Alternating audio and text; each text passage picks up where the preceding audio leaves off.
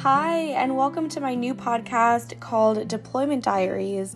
My name's Alicia, and as a fellow Marine wife, I wanted to create an encouraging and educational podcast to help others through one of the toughest things that we can experience in our journeys as military families, which is deployment. In this episode, I'll be talking about trusting your spouse, first and foremost, as well as what you can expect from a deployment. These are all things that I wish I had heard from someone before my husband deployed, so I hope you'll find this episode helpful. If you're interested in even more content, you can also find me on TikTok at Deployment Diaries. With that, let's begin. The first thing that I always tell someone when they ask for advice about deployment is that you must trust your spouse 1,000%. And when I say trust, I not only mean trust when it comes to cheating, but trust that if your spouse says that they are going to email, text you, and call you, they will. And if they don't, there's probably a very good reason for that. Either they're extremely busy, the computers or phones are unavailable, blackout communication periods, etc. Without full trust in your spouse, you're going to have a very hard time with deployment. Things change daily, and you're not always going to be in the know about certain information, so you're going to have to be flexible and keep trust in your spouse at the center of everything. Now, you're probably wondering what you should expect if your first deployment is on the horizon. I was there too, and through having to navigate this journey, I've put together some things that I think you'll find really helpful to know. First, know that the time before your service member leaves is the hardest part about a deployment. The constant thought of their departure date hanging over your head is the worst feeling. During this time, you and your spouse may experience some more bickering and fighting than what is typical for you both, and you may also feel like every minute that you're not with your partner is precious time that you're wasting. All of these feelings are 100% normal, trust me. Now, the time is going to come when it's departure day. This day is likely going to be filled with so much emotion, sadness, hopefulness, numbness, and everything in between. My best recommendation for this day would be to take the entire day to yourself if you can. I took off of work the day that my husband left, and plan to do absolutely nothing except binge watch your favorite shows and eat your favorite food. Ask any seasoned milso and they will tell you day one is the worst. But just know, once you make it through that first day, the hardest part is done. From then on out, it's just a countdown until your service member comes home. For me, months 1 and 2 were hard with getting used to my husband being away, adjusting to our new normal, and trying not to focus on how much time we had left. During the first few weeks or months, it can be really hard to feel grounded and find your new normal. For me, getting myself into daily and weekly routines really helped me to get my head together and get ready to tackle what was to come. I would even recommend creating a weekly deployment routine and a weekly countdown and hanging them in your room. Depending on if your spouse is on a ground deployment or a ship, the first few weeks and months will also likely come with some adjusting to your new communication schedules. If your service member is on a ground deployment, you might have more of the normal communication methods. But if your service member is on a ship, email it is. The frequency of communication will depend on a lot of different things, which brings me to my next piece of advice. Do not base your experiences on that of other spouses. Let me clarify.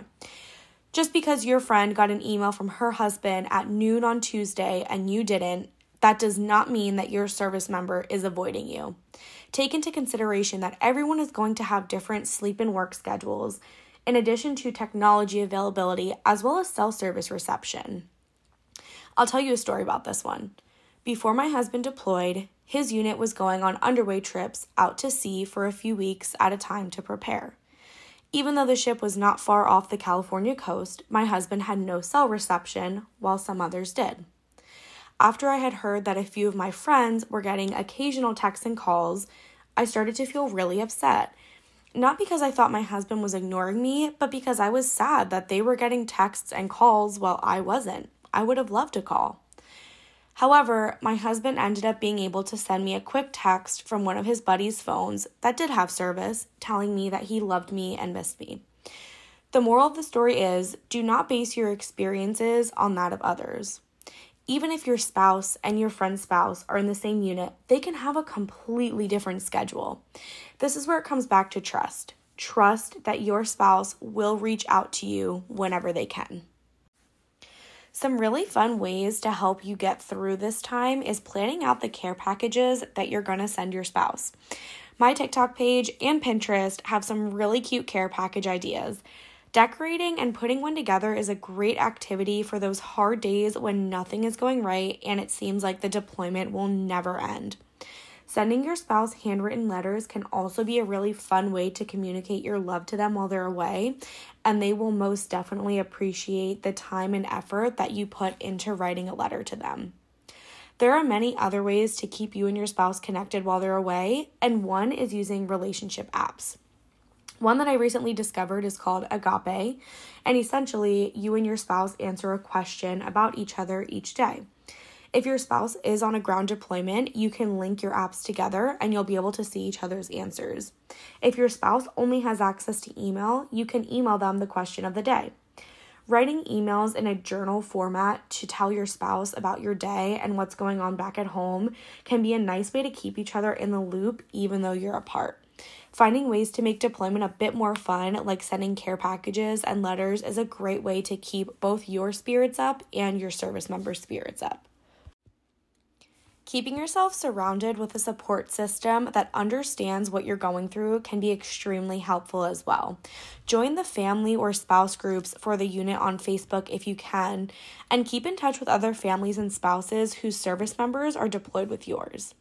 Now, sometimes groups can result in a lot of drama, so I would recommend keeping only a few other spouses close to you that you can lean on in times of need. The two spouses who I rely on the most for support have been through numerous deployments and are well-versed and well-seasoned in everything that comes along with military life and deployment.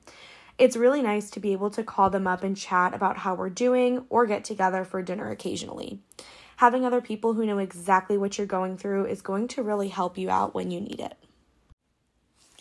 Now, after you've gone through the first few weeks and months of trying to establish your new normal and what the next few months are going to look like for you, you may start to feel like time starts to speed up and suddenly the deployment is getting a bit easier to manage.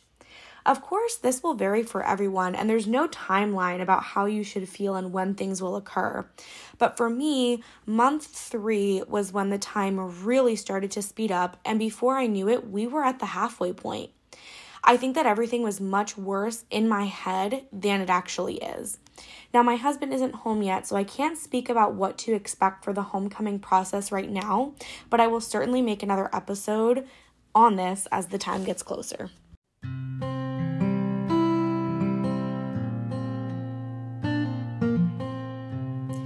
For now, I hope that this has provided you with a bit more insight about what you can expect during the time leading up to and the first few months of a deployment.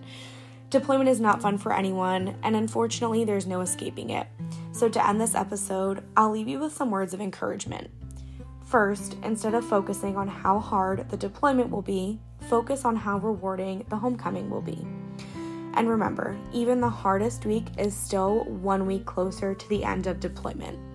I'll be doing weekly podcasts, so be sure to check back next week for another episode. And if you want even more content, I do weekly lives on TikTok, so be sure to follow me on there at Deployment Diaries. Thanks for listening.